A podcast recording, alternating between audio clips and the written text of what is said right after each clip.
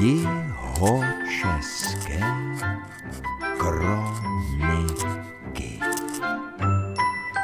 Můj známý z Moravy, který mě přijel navštívit do jižních Čech, vzpomínal, jak jako dítě s rodiči trávil část jedněch prázdnin u rybníka Bezdrev a projevil přání znovu se projít po jeho břehu. Rozjeli jsme se tam. Zatímco se známý snažil určit chatku, kterou jednoho léta odovolené před asi 35 lety obývali, díval jsem se přes vodní hladinu na druhou stranu na zliv s myšlenkou, měl bych zjistit, kdo je kronikářem nebo kronikářkou města.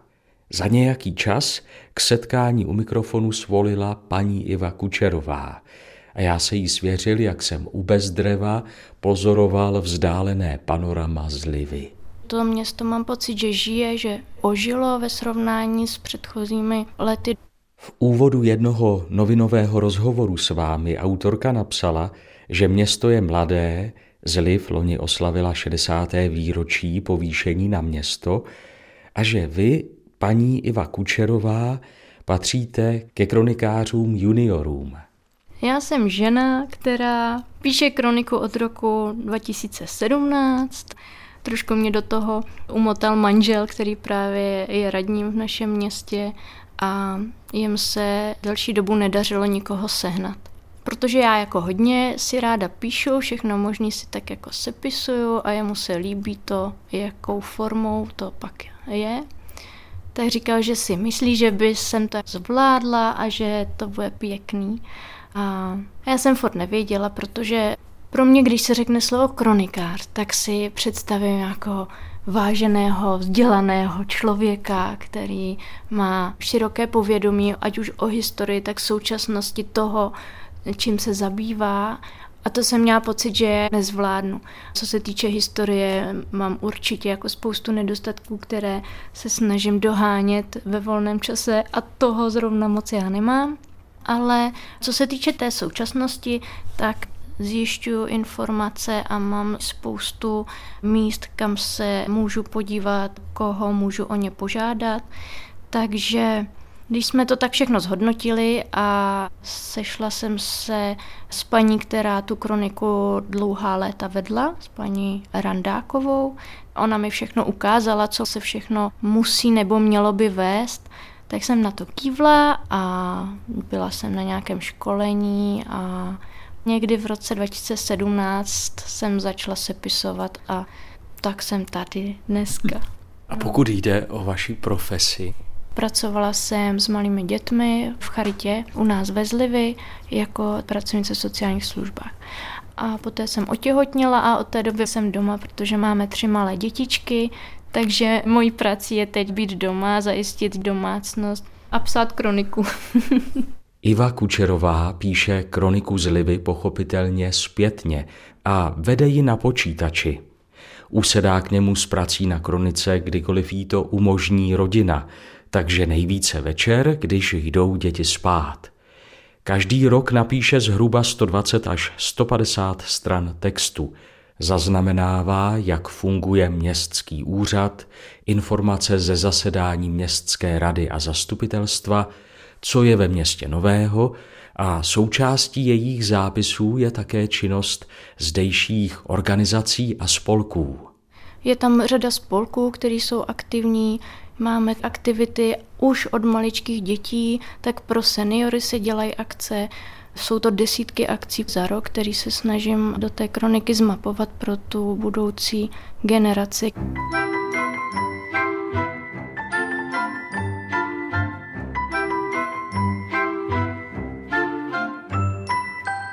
Víte i o dalších předchozích kronikářkách a kronikářích ve Zlivy? Kronikářů bylo několik. Úplně první kronikář byl Antonín Vitcha, byl to učitel, ono obecně většina kronikářů teda byli učitelé. A ten začal kroniku psát v roce 1922 a od pana Antonína Vitchy je hned v roce 1922 napsáno. Kdy byla zliv založena, není známo. že však již v době pohanské stávala na pahrbcích zlivských či na úpatí jejich osada dosvědčují časté nálezy střepů popelnic. Jméno zliv odvozuje se od slova sliv, ve smyslu sliv vody. První dějepisná zmínka o vesnici děje se v roce 1492, kdy pánem hluboké byl Vilém z Perštína, někde se udává z Perštejna. Pozdější dějiny zlivě spjaty jsou těsně s osudem všech vesnic robotných. Pro pány na hluboké pracovali sedláci až do roku 1848. Vy máte teď před sebou kopii té první kroniky, kterou psal pan učitel Antonín Vitcha. V skutku klasická kronika. Mně třeba se hrozně líbí, jak je tam vidět, jak se ta historie toho města jako rozvíjí. Informace o tom, že byla zakládaná Sokolovna třeba, že si ji stavěli své pomocí, že se tam sešli nadšenci, který přidají ruku k dílu a tam to nám odehráli. můžete doložit citací z toho zápisu. To bych mohla. Tady otevření Sokolovny v roce 1923 je tady záznam, že v neděli dne 12. srpna otvíral Sokol Zliv slavnostně novou Sokolovnu. V předvečer otevření sehrána byla úspěšně Mariša, druhého dne konalo se pak veřejné cvičení jednoty za účasti 3 tisíc lidí spoustu věcí už si člověk bere tak jako samozřejmost, jo? že už to tam je a teď bádáte nad těmi starými spisy a vidím v tomto nadšení, tu sílu toho člověka, že prostě se sebere a jde a pomůže.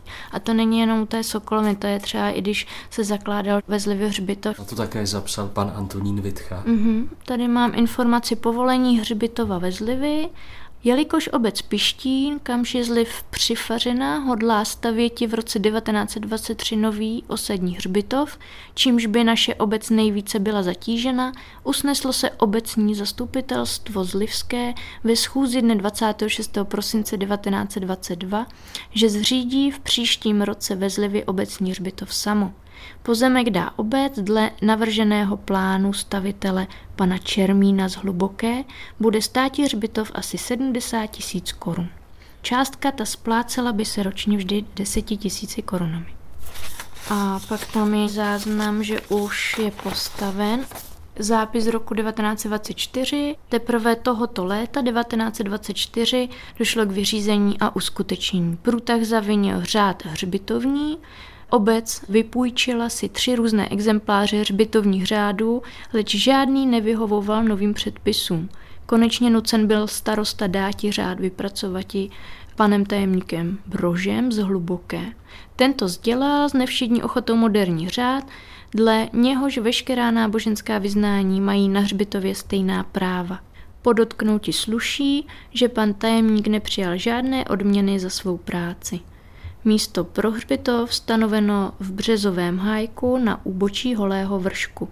Okresní zpráva politická schválila 6. června polohu hřbitova, načež vypsána veřejná soutěž. Stavba, jež zadána byla panu staviteli Čermínovi z Hluboké, započata byla 4. září. Hřbitov měl být hotov za dva měsíce, jež to však zhotovení cementových kvádrů vyžadovalo si delšího času, posunutá lhuta odevzdání od 20 dní. To je taky úsměvné, když si to srovnáte s dnešním stavitelstvím. Nová cesta ke hřbitovu, první pohře 15. prosince pochován byl na novém hřbitově jako první hošik Karel Borovka ve stáří 8 měsíců.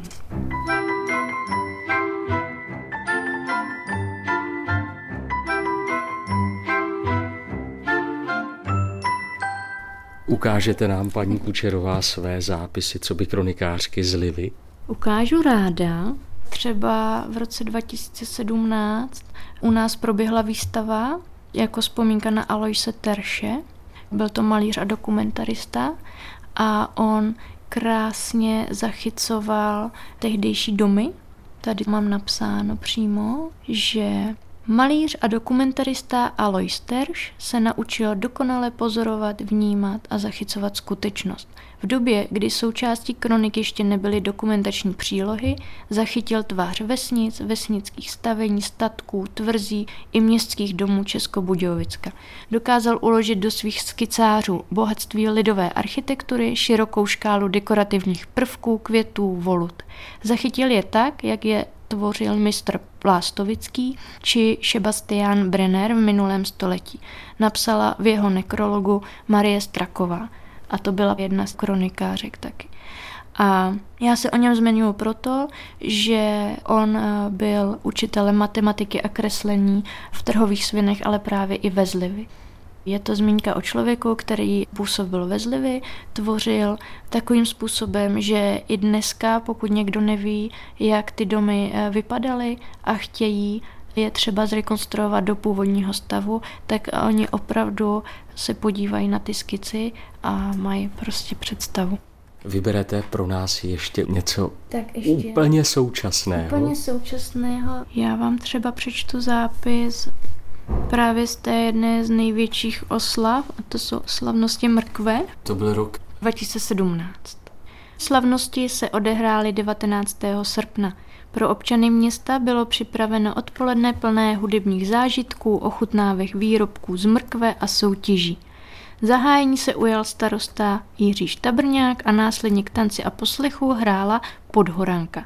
Hudební vystoupení této kapely bylo prokládáno folklorním vystoupením souboru Bystřina, chudadla a jejich vystoupení Brémští cirkusanti, žongléřská školička, Ementálové a ohně Karibiku. Pro děti proběhla jízda na šlapacích autíčkách, střelba na hokejovou branku a autogramiáda se sportovci HC Motor České Budějovice. Pro širokou veřejnost byl zpřístupněn kostel svatého Václava a nechybělo bohaté občerstvení. Večer zahájila hudební skupina Oceán. Nechyběl tradiční ohňostroj, slavnosti mrkve byly hojně navštíveny a setkali se s kladným ohlasem v několika denících.